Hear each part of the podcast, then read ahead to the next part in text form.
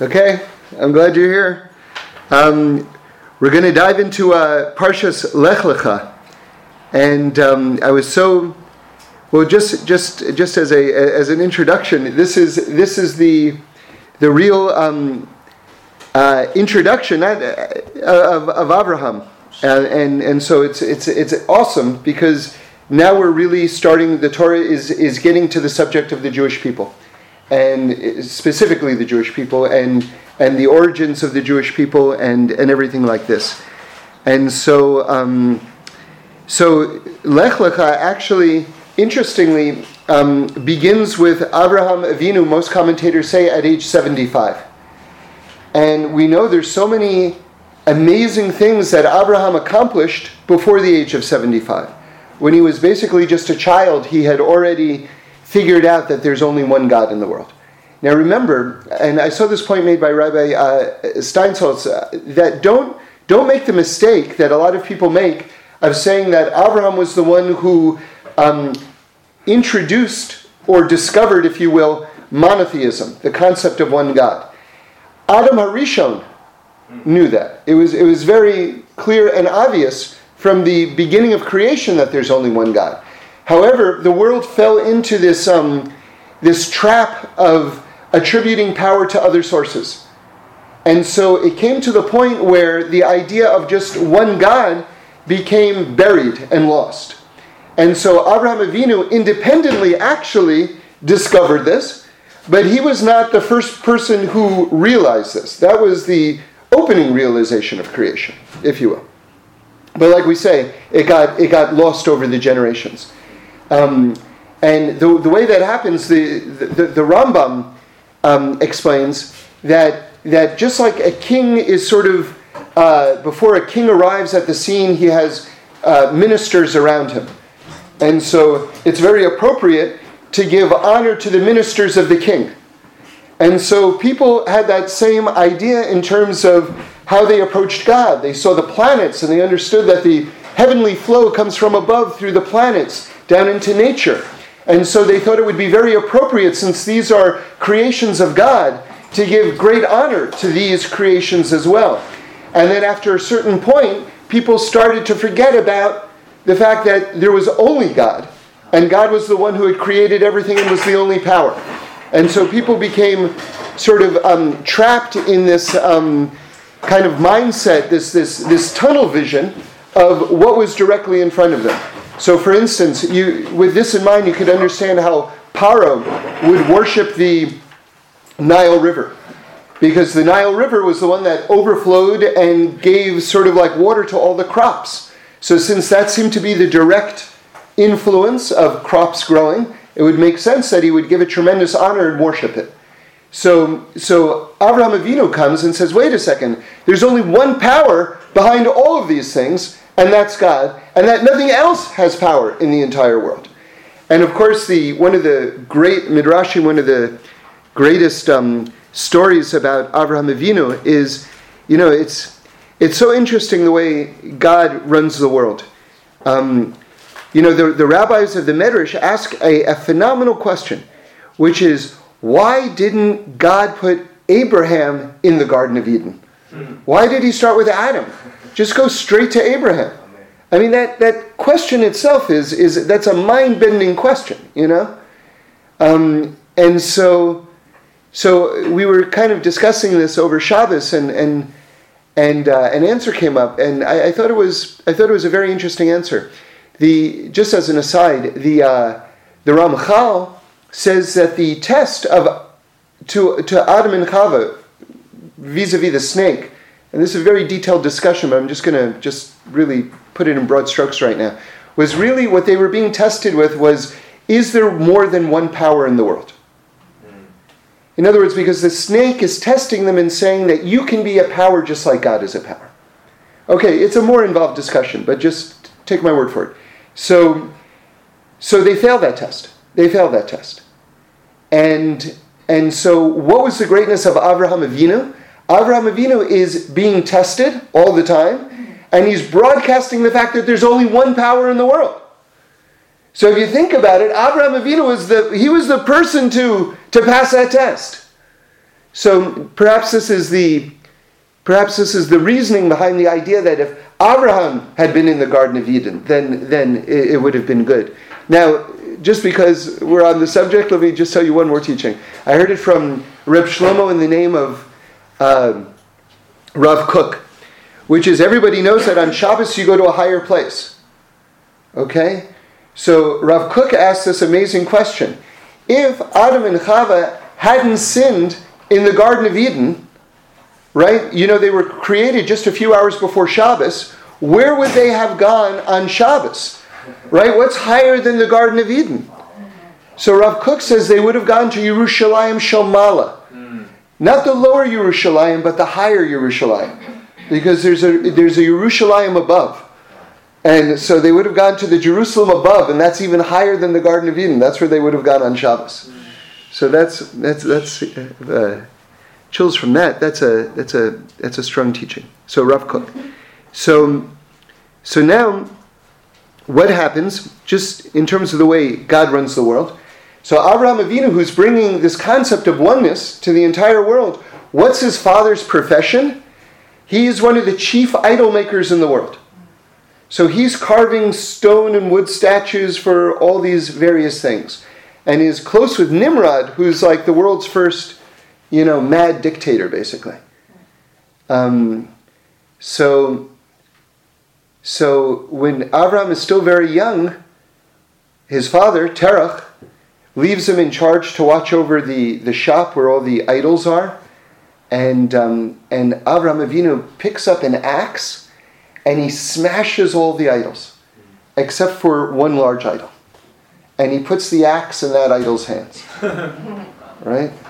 So so his father comes back, this is his shop, right? And he sees all of the idols smashed, and he says to Abraham, What happened? And Abraham said, The idols got into a fight, and the big one picked up an axe and he smashed all the other ones. And his father says back to him, What are you talking about? They can't walk, they can't talk, they can't do anything. And Abraham Avinu says, Then why do you pray to them? right? Wow. That's like, as we say, asked and answered, right? I mean, that's a wow. You know, that's that was like a knockout blow for the centuries. You know, I'll just tell you something. One of my um, running jokes slash uh, idiosyncrasies when um, when someone presents someone else with a birthday cake, right? And then everyone says, "Make a wish," right? I always say, "Don't pray to the cake."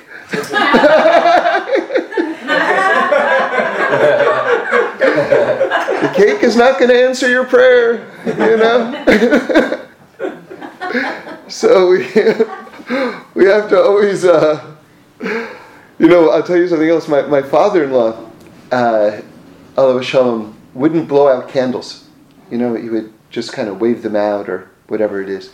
Because there's, you know, I, this, there's, there's no, as far as I know, halacha behind this, but just, just you should know, just the, the customs of, of, of holy Jews are something just to, at the very least, think about and consider the uh, a human being is considered to be like a candle, and the and the flame is like a person's soul. Yeah. So blowing out a candle is a little bit like, you know, would be parallel to ending a life. So again, this is not to make anyone superstitious or anything like this. That's not the point. The point is just a, a, a sensitivity that certain people had. That's all. Um, so, so anyway, so Abraham Avinu's life is so incredibly rich, and we know so many amazing stories like the, like the one I just told about, even when he was a child, and also his discovery about just the one God, just how that happened, just so many amazing things. So the question is, how could it be that Parshas Lech Lecha introduces Abraham at the age of 75? Why isn't the Torah telling us these remarkable things about his greatness beforehand? So I, I, I learned from Rabbi Wilson Shlita in the name of the Maharal, an amazing, amazing, beautiful thought. Um, like you would think this is one of those thoughts that you would think, oh, for sure Reb Shlomo said this, right? But this is the Maharal, so this is like hundreds of years before him.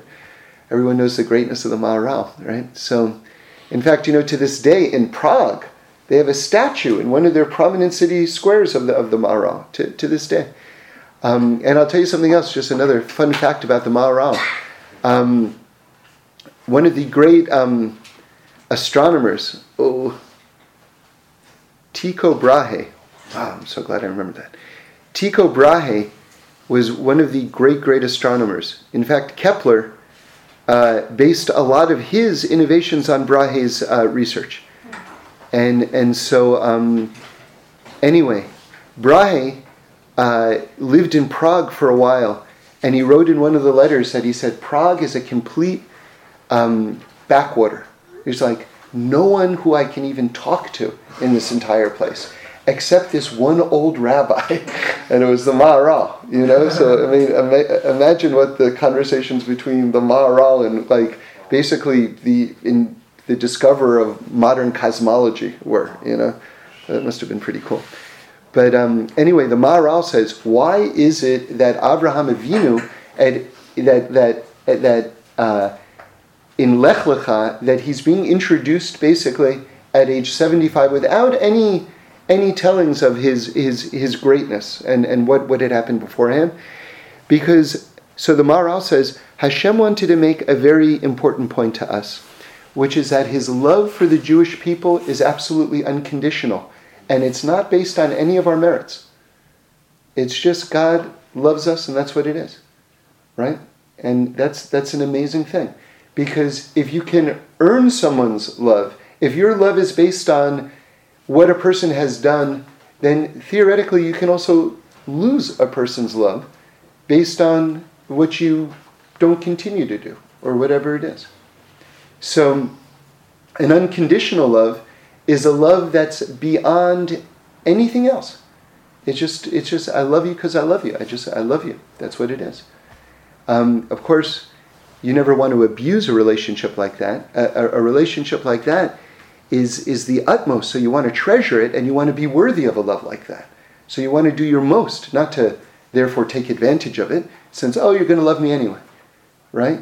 Right? That so so so this is this is ideally something that inspires us to be even more worthy of God's love. The fact that He doesn't that He just loves us, you know? So so that's a that's a that's a great thing. Okay.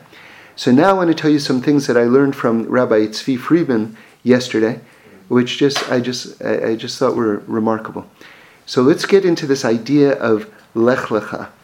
So lech lecha is actually means lech means go forward, and and so that means you're going forward, right? Where? To yourself. So he was saying that this is actually a great paradox, because if you go forward First of all, why do I have to go forward to find myself? I'm here right now. So if I'm trying to find myself, here I am. Why do I have to move? And if I move, well, there I am there. Right? Because wherever you are, there you are. Mm-hmm. So, so what is this whole idea that you have to move someplace in order to find yourself? And he gave sort of like a, a I thought, a very, very evocative piece of imagery. He says, he was talking about the fact that you can't see your own eyeball. that you can see a reflection of your eyeball, but that's a reflection. That's not, right? Like, this is not a pipe, you know, that famous mm-hmm. surrealist painting? It's a picture of a pipe, right? So, so you, you can't see your own eyeball. You can see a reflection of your eyeball, but not your eyeball itself.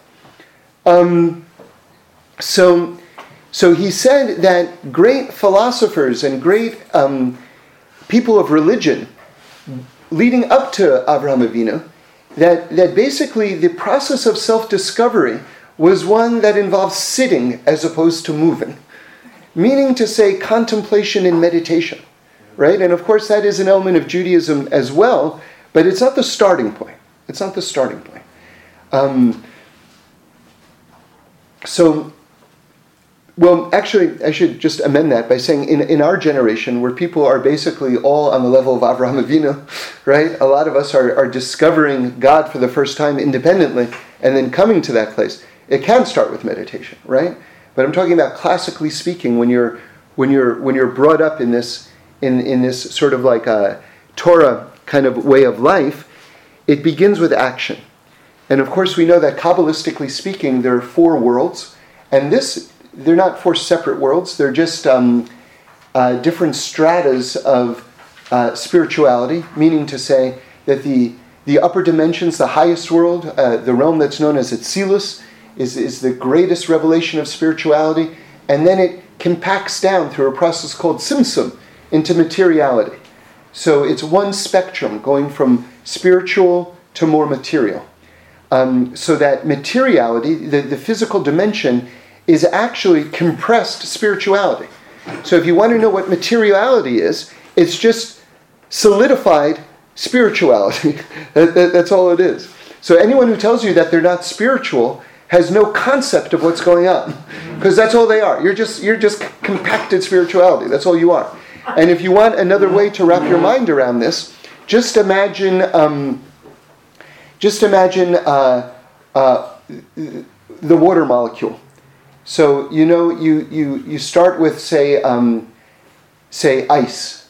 So the, the the molecule of ice is H2O so ice is solid. Then as it becomes warmer becomes water, so it's a completely different form, right? But the molecule is still H2O. Then, as you boil it, it becomes vapor and you can't even see it. The molecule is still H2O. So, in other words, working from now the top down, you've got a parallel with God, how God compressed his heavenly light, the Or Ein Sof, to make this world. You have like the equivalent of, say, water vapor, right? That's like more of a spiritual kind of idea. Then you have water. Remember, we were learning just a couple of weeks ago that it never says that God created water. That water therefore existed before the world existed, right? So then you have like water, but it's still H2O. And then you have this physical world, which is material, which is like ice, right? And so that's just a, a, a way of just understanding Tzimtzum. But of course, you know, when we're talking about God's light, it's a whole different uh, kind of realm of uh, heavenly physics, if you will. Um, so, so let's let's get back to this idea of lech lecha, that that that that this world is called olam asiyah, this dimension that we're in, which is the most material dimension. This dimension is called the world of action. So you know, it's important to think good thoughts and say good things, but the bottom line is what are you doing? Right? That's, that's what really distinguishes Judaism in many, many ways. What are you doing? Not thinking or saying, but what are you doing? Not that those other things don't count, they're also important, but it all goes down to the bottom line of action. So now we have lech lecha. Lech means go. Bless you. Lech means go. Lech means take this action, right? To yourself. And so, what Rabbi Freeman was saying, and I thought this was very beautiful, was that if you want to discover yourself, you have to lech, you have to actually transcend yourself. You have to leave yourself in order to discover yourself. And of course, the opening passage, it says, Hashem says to Avram, he's not Abraham yet, Go for yourself from your land, from your relatives, from your father's house to the land that I will show you. So all of these things are different levels of transcendence. And, and what, what I thought was so beautiful was Rabbi Freeman concluded by saying the following that if you, if you really, sometimes we use, like you hear this in Chabad circles a lot, this phrase, you don't hear it outside of them so much, Mesiris Nefesh. Like really, that's, that's, that's a way of saying transcending yourself you actually work to go beyond your limitations. You do something for someone that, um, you know, you, you, it was hard for you to do. It was hard for you to do, but you did it. So that's a discovery of self at that moment. Right?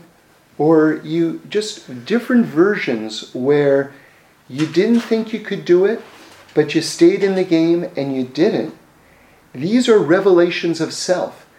And Rabbi Freeman said that at the end of 120, at the end of our lifetimes, that God takes all of those moments where we got a glimpse into ourselves of who we truly are, collects them, and that's the revelation of our soul. So, so I'll tell you, you know, that's you, those are wonderful moments when you get to see yourself. Those are wonderful moments, and they're usually just glimpses. They're usually just glimpses because then you have to go and, and prepare for the next moment of transcendence. You know? And, uh, and there's no transcendence like chesed. There's no transcendence like chesed, meaning to say, like uh, the Piaseczno Rebbe would say, the greatest thing in the world is to do someone else a favor. Right? And, um, you know, that teaching saved lives. So, if you want to hear really the full story of that, go and look up the, the story Reb Shlomo tells it of the Holy Hunchback.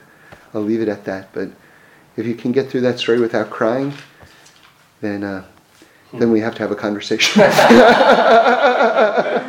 so, so, so Lech Lecha, Lech Lecha, God says, go, go to, go to Canaan, right, which is Israel.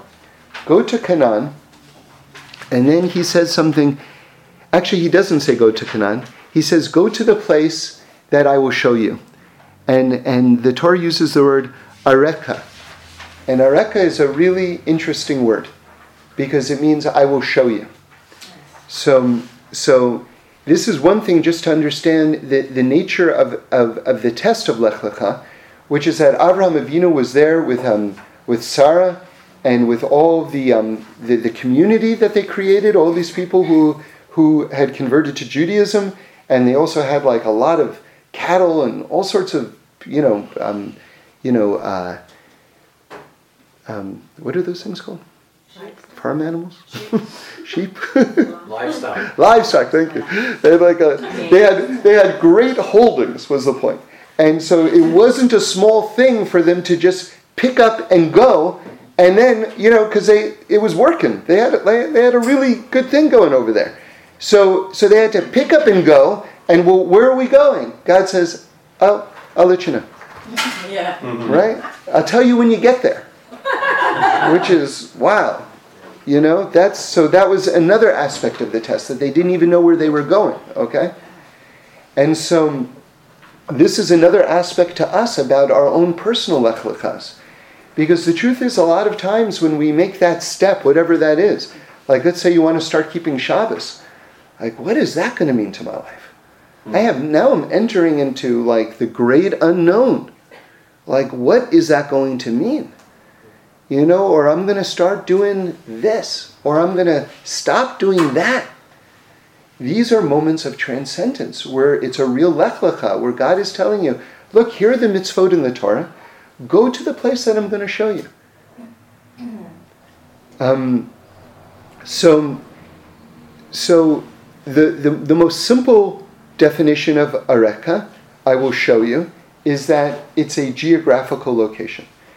But I heard from Rabbi Dunner in the name of the Meshech Chachma, one of the great Torah commentators. He said, No, no, no. You know what I will show you means? Go to this place and I will show you to the world. I will show who you really are. So that's really interesting. So, in other words, through this act of transcendence, through this lech lecha, where we leave our personal boundaries, God reveals who we are. That's, that's, that's what's going on. That's this process called life. And in order to be able to do that, again, to quote Rabbi Freeman, the Pasuk says, Leave your land, right? Your relatives, your father's house, and go to the land that I will show you. You have to be in a place where you are just resisting labels and definition. See, I talked about at one time here how important it is for each one of us to define the word success for ourselves. Because if you don't define success for yourself, the world will define success for you. The world will create a whole system of labels that will be these invisible sets of handcuffs and chains around you. And unless you are proactive and allow yourself to define for yourself who you want to be, the life that you want to live, and everything like that, you will be stuck. And I know just on a personal level, I don't think that it's a coincidence that um, two very big things in terms of my own spiritual kind of journey happened while I was away from home. One was uh, I, I, I, went to, um, I took a trip to Europe and I was by myself and I kind of realized while I was on the trip that it was the first time I had ever been alone in my life.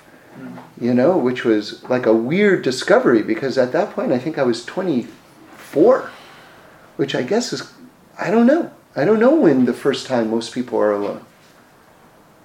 Um, so, and it was so liberating. It was great because I was sort of like, okay, you know, maybe maybe I can sort of call the shots and not worry about what everyone else is thinking right now. And then I know I started keeping Shabbos in California when my family and most of the people I knew were in New York. And that was also a very liberating thing. So, so but this idea of being able to leave all these circles that have defined you up until now and to allow your inner self to become your new reality is is is is a it, it's it's a very great thing. You know, I'll tell you something. Just in terms of not letting people define you, I remember I I you know I love Chassidus and I love all the different rebbes and all their different paths and teachings and everything like this. So whenever I meet Hasidim, I'm always interested, like which from which branch of Hasidim they are, because I just want to know more and, and I can learn more and everything like that. And also, it grounds it in reality because you might just know the book or the Rebbe from you know different things, but now you're reading a, meeting an actual Chassid, you know, which is like the living embodiment of it. So so it's a different thing. So it can be exciting, you know. So I remember I was in the airport. It was in Paris and uh, it was time for Shacharis. So, so there was a whole group of Hasidim, and you know I was going to you know put on tefillin and, and, and daven with them, and so I turned to one of them, who was this guy, a very fiery looking guy. He was like a big tall guy with long payas and a long coat, and I said to him, I said, "From which Hasidim are you?" You know, and he looked at me straight in the eye with a very strong look, and he said, "I'm a Jew." it's like, you know, he's like, why, like, why are, yeah, like, why, like, like, what more do you need to know, you know? And I, I never forgot it, you know, because it was like,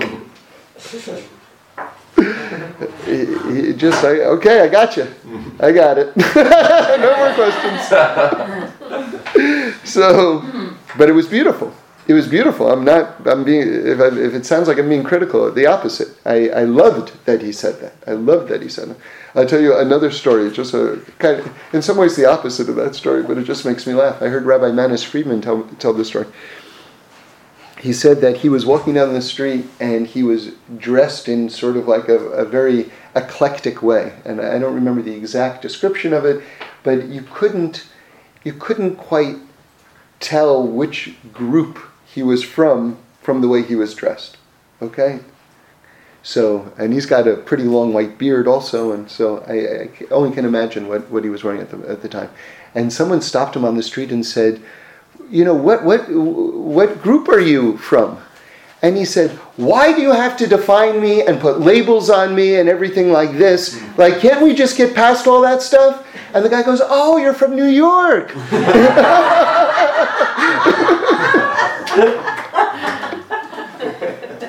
so, anyway. Um, so let's get back to this idea of areka that that that Hashem Hashem says, "I will show you," meaning I will show you Abraham. I will show Abraham to the entire world, um, and that's that will be this idea. But if we want to go deeper into it still, um, uh, another Torah on the word areka. I, I, really like this word, by the way, because it's the gematria of David Yitzchak, which is my name. So I have a special affection for this word.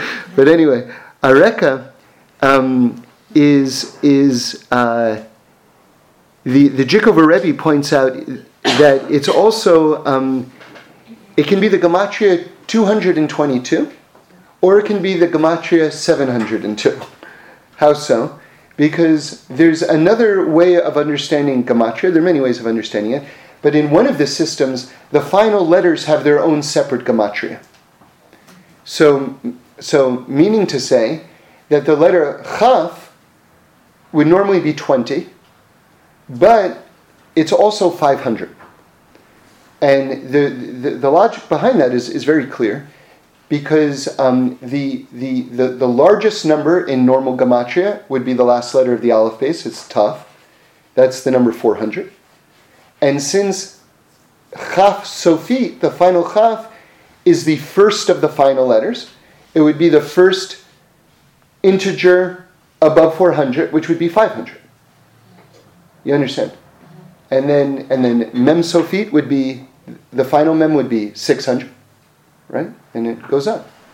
So if you understand areka, the final chaf to be 500, then 500 plus resh is 700, and two alephs is 702, which is the gematria of Shabbos. So God says, I will go to the land that I will show you, right? So interestingly, so God says, go to Shabbos. or, if you want to put it another way, on Shabbos, you will be revealed. on Shabbos, that light that's inside of you is going to come out. And you know, it's, it's amazing because this is actually halacha l'maisa, meaning to say this is actually practical Jewish law. Because when a couple gets married, there's a, um, you know, a, a week of um, celebrations afterwards, the Sheva Brachas, and you're supposed to have a new guest who wasn't at the wedding at each one of those celebrations. But the exception is on Shabbos, because on Shabbos, everyone, al pi halacha, according to Jewish law, has a new face. So, so, so, so the idea that I will show you, I will reveal you, the fact that that word is the same gematria as the word Shabbos shows you that on Shabbos there's a new aspect of yourself that becomes revealed to the world and to yourself. You get to see really who you are on Shabbos also, right? So, so that's Areka. And, um, and, and, and, and that's also this idea that as we travel through life, isn't this isn't that the key word as we travel through life? Because where are we going? You know, I don't know. I don't know. You know, I was once in a place not so long ago, and uh, and uh, I remember I, I I, I I wrote this song, and and it was I don't know where I'm going, I don't know where I'm going, I don't know where I'm going, but the driver is good. Right? and that's, I mean, that's kind of life right there, right? You know? You know, it reminds me of a, a story. The, um, it, it, it's about the, the young Chortkover Rebbe right, who is the son of the Rizhiner Rebbe. And a chassid comes out of the meeting with the Rizhiner Rebbe. He had like Yechidus with the Rebbe. He comes out and he looks like very happy, very relieved. And this young boy who became a, a Rebbe himself, the future Chortkover Rebbe, says to him, What did my father say to you? He said, uh, he said, what, is that? Halloween. he said, what, what did my father say to you? Because he looked very happy. And he, he says, um, he said, he, your father said, right? Your father, the Rebbe, said, Hashem will help. So that's why he was happy. So then he, this young boy looked at him and he said, What are you going to do until then? so his face fell. and he said, and he goes, Go ask, go ask my father. So he goes back in and meets with the Rizhiner Rebbe again, and then he comes back out and he looks great. And he said, What did my father say? He said, That until Hashem helps, Hashem will help. so again, it's all of life. That's, that's, all of, that's all of life right there. That's all of life, literally, you know? So, so this idea that we, we really don't know, we, we remember, the Ger Rebbe says that when Hashem told Lech Lecha to Abraham to go forward, to do, to live on this level of transcendence, to defy labels, to, to be able to um, travel even though you don't know what's happening next necessarily, right? That that command to Abraham Avinu was actually given to every single Jew for all times. Keep moving. Keep moving. And, and I mentioned it last year. Isn't it interesting that Lech Lecha is coming after Parshas Noach when everything is falling apart? And you know something? If everything is falling apart, don't stop moving. Keep going. Keep going. And remember, we said that Torah in the name of Rebbe Nachman the other week. A person has to learn how to sit, and a person has to learn how to stand, and a person has to learn how to walk. Right? And what happens if you, and a person has to learn how to fall. Right? And what happens if you're falling and there's no one there to stop you from falling? So Rabbi Nachman says, keep walking. Mm-hmm.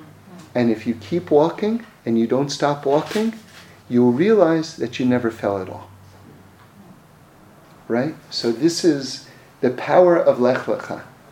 And believe me, believe me, because Abraham Avinu did this, and because all of us, either biologically or spiritually speaking, whatever it is, are sons and daughters of Abraham, he gave us the power to not stop walking.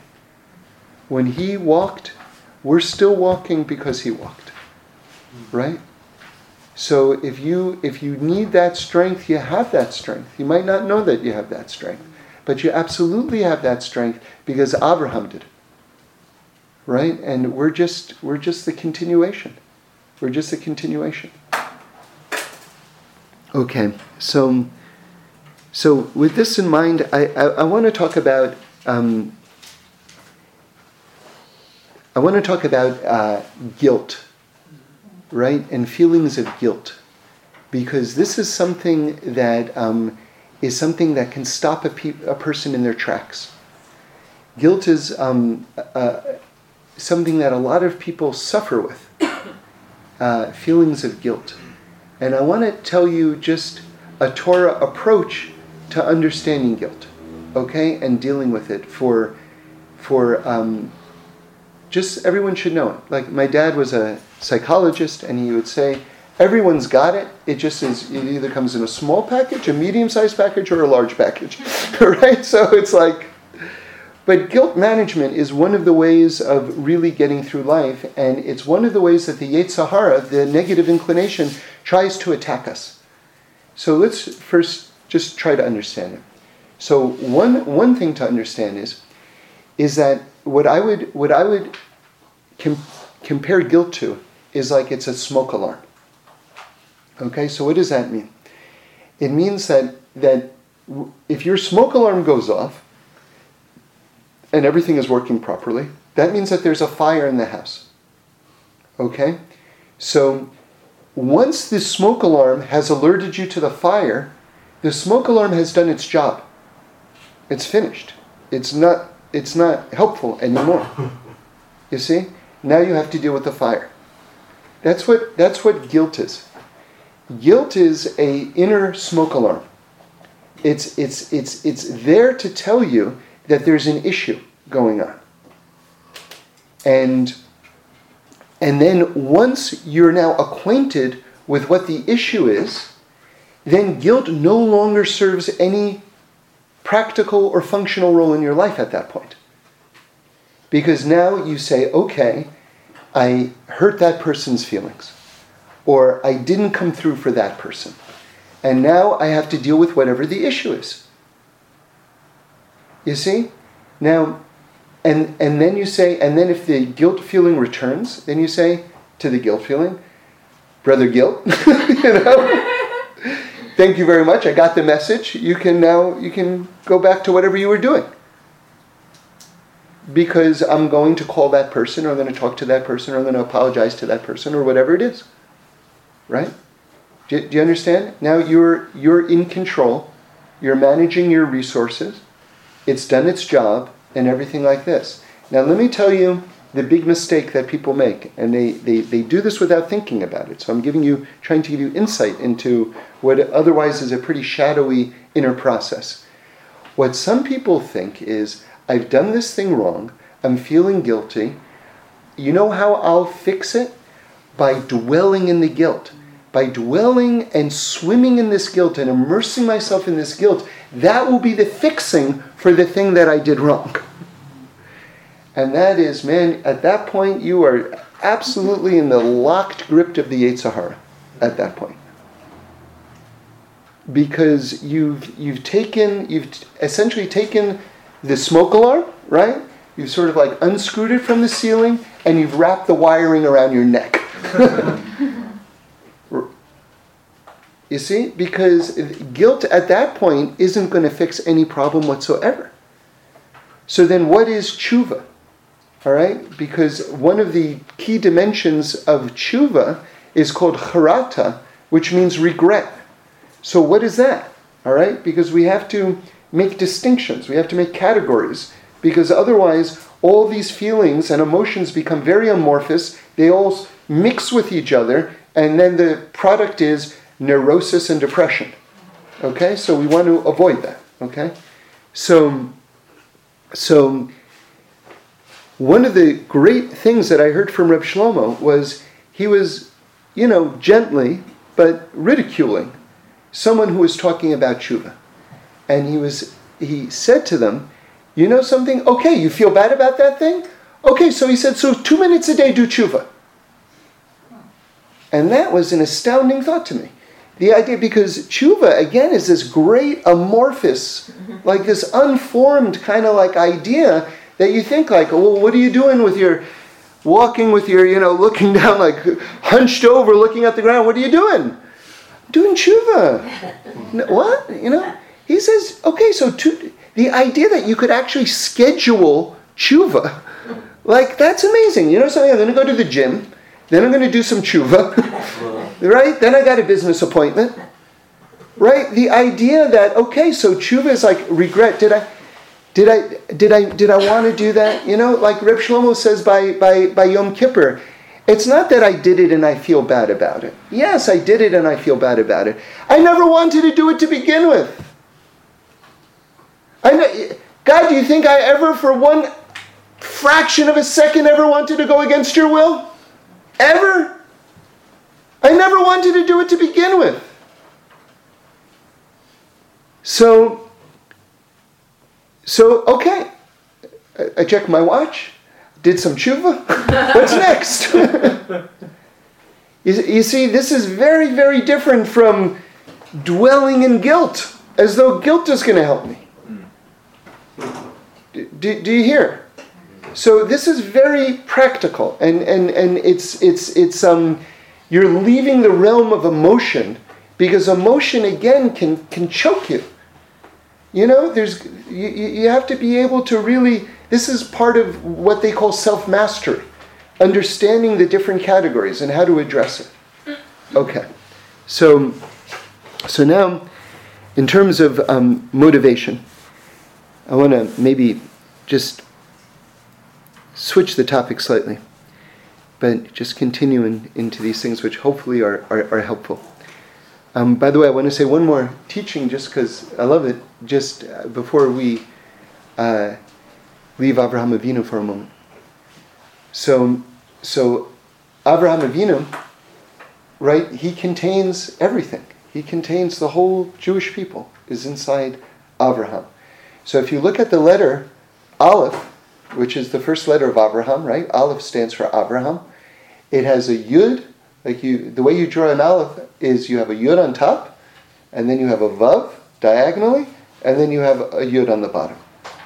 So what do we say in Shmona Esrei, right? In the, the, the main prayer of our, you know, davening, we say, we're standing before the God of Abraham, Yitzchak, Ve Yaakov. Okay, so within Abraham, Abraham is the Aleph. Now we said the Aleph is composed of a Yud, a Vav, and a Yud. So the top Yud is Yitzchak, V, Yaakov. right? The diagonal line is the Vav, V, and the lower Yud is Yaakov. So within Abraham, you have Yitzchak, V, Yaakov. Okay, so it's all it's all there. You know, like when you realize that everything is microcosms within microcosms within microcosms. You know, that's why it's so great to do any kindness to anyone. Because you never know, like, what what domino effect is that going to have? Mm-hmm. Right? But really, but really, I mean, this is actually how the world works. You know, because you smiled walking down the street. Remember, your face is public property. People think that, you know, I, if I want to be in a bad mood, that's my business. But your face is actually public property. Mm-hmm. You know, you're, va- you're, you're, committing an act of vandalism if you walk around with a sour look on your face. It's true, right?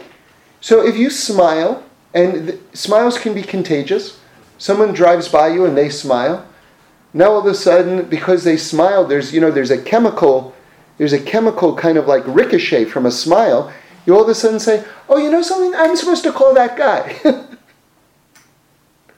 and then you make a phone call, and then because you walked down the street and smiled, all of a sudden business in like different parts of the world is being transacted. I'm being totally serious right now. This is totally serious, right?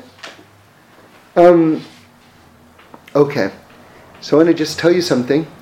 I was uh, this week. I had a, an experience, um, and it's uh, kind of a, a, further continuation of a discussion. If you want to hear the first part of this discussion, it's in um, the talk uh, we gave this year on Breshis, right? I called it In the Beginning. So um, if you want to go on Torah on iTunes.com, if you want to hear the beginning of this discussion, you can, but we'll just kind of pick it up from here. So I was lying in bed this week, and it was like, it was dark in the room, and I couldn't quite get out of bed, and I'm trying to convince myself to get out of bed, you know, because this this minyan that I go to, it's like, it's so fast. It's like really, I, am I'm, I'm, I'm only slightly exaggerating when I say if you're a minute late, they're at Aleinu. I mean, but it's really, it's, it's actually just a slight exaggeration. So, uh, um, so I'm trying to get out of bed, and and and I, I, I heard I, I heard me saying these words to myself. I said, "You've got, come on, David. You've got to serve God with fire." Right? And so when I said that, I saw in front of me the, the word fire. And the letters were about that big, they were about two feet high. There was an aleph and there was a shin right in front of me. And I'm lying in bed and I'm just kind of looking at the letters. and I thought, oh, you know, it's kind of interesting that the way you spell fire is aleph shin, because shin is the second to last letter of the alphabet. I thought, oh, it's interesting that you spell fire aleph shin and not aleph taf. Right? Because as long as you're going to start with the first letter of the alphabet, you might as well get to the last letter of the alphabet. right? The fact that you stop at shin and don't go to taf is interesting. So I thought, why is aleph shin? Why do you? Why is that the way you spell fire? so if you remember, and this is what we were talking about earlier couple weeks ago. I asked Reb Shlomo, how do you stay on fire?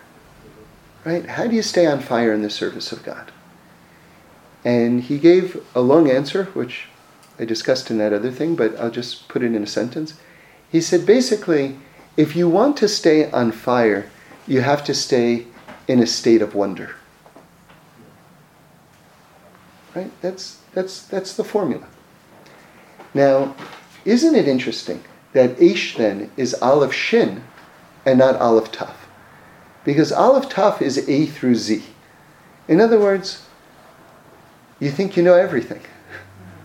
Aleph Taf means you think you know everything. And remember, the Gemara says in Bruchas that a person has to train their tongue to say, I don't know. Hmm. That means that God creates us with a predisposition of thinking that we know. And this is what we were talking about the other day the fact that we ate from the tree of knowledge before we ate from the tree of life. Like these annoying people who want to tell us how to live our life without having lived themselves. That that's actually all of us. because we ate from the tree of knowledge before we ate from the tree of life. So we're actually all in that category. So if a person is on this level of A to Z, the fire goes out. But if a person is on the level of Aleph through Shin, which means that they've done some learning, right? They've done a lot of learning, but they know that they haven't gotten there all the way to the end, that's actually the formula for staying on fire. So, in other words, the word for fire itself is advice teaching you how to stay on fire. Um,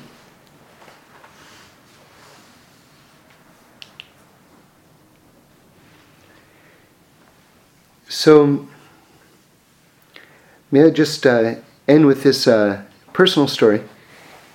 Uh, I uh, we are talking a little bit about it on Shabbos. I guess when I was 14, I I had my first real kind of Shabbos test. You know, I wanted to uh, I wanted to go to shul on Shabbos anyway. Um, my family wasn't quote unquote religious, so I didn't really have that support system so much. But they loved Torah, they loved Reb Shlomo. My mom went before I went, and then she took my sister, and then they took me. And like I said, it was across the street from my house where I grew up, Reb Shlomo Shul on 79th Street. So I started going there, and and they had these speech tournaments, and in my uh, in my public high school, and they wanted me to be on the speech team. So th- those events were on uh, Shabbos morning. And so I was conflicted. I, I, didn't know what to do. I wanted to go to shul, but somehow I, I, also wanted to do these speeches and whatnot. So I went to talk to Reb Shlomo to ask him what, what should I do, right? And um, and anyway, so we talked. We went for a walk together. And I'll just make the story short. But but 10 years later, as I continue to try to figure out what I'm doing in this world and what this world is all about, you know, I finally got to this place of Shabbos, and I was telling Reb Shlomo about it. He was in LA, downtown, in this setting, and I said, he said to me, I, I wanted to tell him like the good news that I had sort of like made progress. And we had been in touch, you know, all, all, during that period. You know, I continued to go to the shul when I was in the city, and I wanted to tell him that, you know, that I, you know, like I, I'm, I'm, I'm, I'm getting there. I'm, I'm, doing better, you know. And um, he said to me, he said, David, do you remember? Do you remember that walk we took ten years ago? Right? It was ten years ago. I said, yeah. And then he said to me, Do you remember what parsha it was? I said, No. He said it was Lech Lecha. So he remembered the walk, and he remembered the Parsha, and he remembered everything that he had said to me. And what he had said was that that tests begin with Abraham. See, by Noach, God just says, I'm bringing the flood, make a boat. So people discuss why did Noach try to dissuade him? But that's a whole separate conversation. Tests begin with Abraham Avinu. And and we have to understand what tests are. We have to understand that because life is filled with tests. Filled with tests. And you know, the Kotzker Rebbe says something very interesting. He says, here's, here's how they work. If you pass a test, you get a bigger test. See, we we're so coddled. We're so coddled. We're so pampered. It's like, you know, like can you imagine if your one of your previous incarnations like looked at you like Anyway, we think I passed the test, now give me a break. Right? But the Kotzker says if you pass the test, then you've basically distinguished yourself.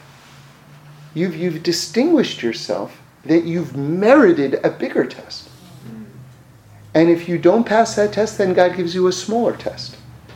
And if you don't pass that test, then you get a smaller test. And if you pass that test, then you get a bigger test. That's, that's life. That's life. It's all tests. So then the question is then, who likes to be tested? No one likes to be tested. So then why then then what's God doing? I thought God was good. I thought God loves us. I thought God loves us unconditionally. So what are you telling me everything's a test for? Well, so now we have to understand what tests are, right? So I heard this from Rabbi Orlofsky, and it, it, it really it changed my life. It absolutely did. A very, very central, important teaching. He said that, you know, most people would have thought Abraham leaves Canaan, right, or leaves Haran rather, where he's got this great thing going, picks up his whole community, puts them down in Israel, and now, what do you think? Let the good times roll, mm-hmm. right? What happens? There's a famine in the land, right?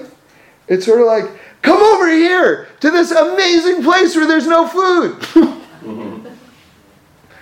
And then what happens? His wife gets kidnapped. And then he's waging wars, like the, the First World War, basically. He's, he's a general in the First World War. So it's like, what's going on? What is going on? So most of us go through life and we think that any setback that we experience is because basically we're losers right? Because I did this wrong or I couldn't get that right, so that's why my life is upside down. And by the way, by the way, the Rambam says that a person has to look into their actions if they suffer a reversal. And if they don't, he uses the word achzarius, which means cruelty.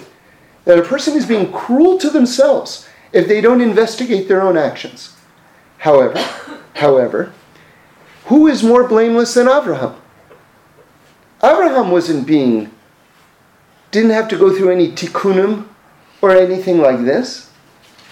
So, any fixing, or he didn't do anything wrong.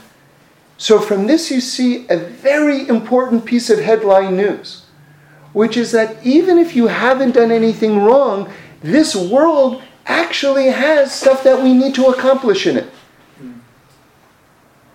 And that's the premise of this world.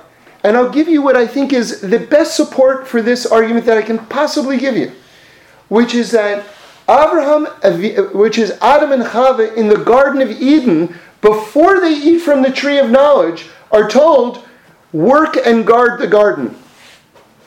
In other words, we in our minds equate the Garden of Eden with the ultimate spa. Right? What is the garden? What is the definition of the Garden of Eden? No work. It's completely incorrect. All you have to do is open up the Torah and you see that that's completely incorrect. And this is before they eat from the tree of knowledge. So you say, well, after they eat from the tree of knowledge, Hashem says to Adam, you're going to have to work by the sweat of your brow. That 100% true. But you know what? Before he ate from the tree of knowledge, God says, work and guard the garden. Uh, the opening instructions to the Garden of Eden. So from that, you see that this world is a work session. Why? Because God just wants to crack the whip and put us to work for some reason? No, something much more deep and beautiful. Because the world is not done yet. The world is not finished yet. And I believe that you can't understand your own life or the world or existence or anything unless you understand this point. The first thing that God had in mind when He created the world was perfection itself. And then He created us to be partners with Him to finish the world. To realize that ultimate world where there's no war and no hunger and no hatred and no obstacles to understanding who and what God is and what God wants. And there's just beauty and harmony. And God said, and this is the ultimate God says, you know what? Work with me. Finish it off. Right? God says, I did 99.9% of it. But you know what? You're hired. I want to work with you, you know? You know, I'll tell you something. Like, you know, being in the, inter- in, in, in the entertainment industry, like if, you know, a top director, right? If Martin Scorsese or, right, Steven Spielberg said to me, I want you to write um, uh, a screenplay for me. That, that, that would be like such a kavod, such an honor, right? I wouldn't say to them, like, can't you just take me out for dinner? Right? Can't you just, I, I tell you what, what would you have paid me for the screenplay? Um, I don't know, a million dollars? Just give me the million dollars. you, you probably wouldn't say that. You would be so honored to work with the person, right? That he values me and my talent and what I can do. Not just give me the cash. Like, yeah, we're in it together. This is awesome. So, God Himself picks each one of us and says, You, I want to work with you. I made you. You're awesome. Let's work together. Let's finish this unbelievable project called the world, called the universe, called reality. Let's do it together. And so every time we make a decision or we're confronted with a challenge or we're given a quote unquote test, what is that? That's the mechanism for finishing the world. Because what happens is we take challenge and we process it into light. We convert it into light. And then that takes the world one step closer to perfection. And that's what it is. And that's what God privileges us to do. So, with this in mind, when you wake up in the morning, don't be deluded. Don't say, wow, I hope this is one of those days where finally everything falls into place and I don't have another challenge for the rest of my life. Get up out of bed like you're a batter in a batter box, right? Holding a bat, and you say, okay, God, what's next? What's, what's coming today? What are my challenges for today? Right? What do I get to do today? That phone call? Okay, did it. What's next? Right? That email? Did it. What's next? That meeting? Done. What's next? There's someone who needs some money over there? What's next? And this is and this way we're actually living in reality at that point. At that point we are. So Hashem should bless us just to have the strength, right? to be on fire, right? To stay in a place of wonderment. To be in this place of lech lecha, of action and transcendence, and areka of revelation of ourself and of the world and God's oneness always. Yeah.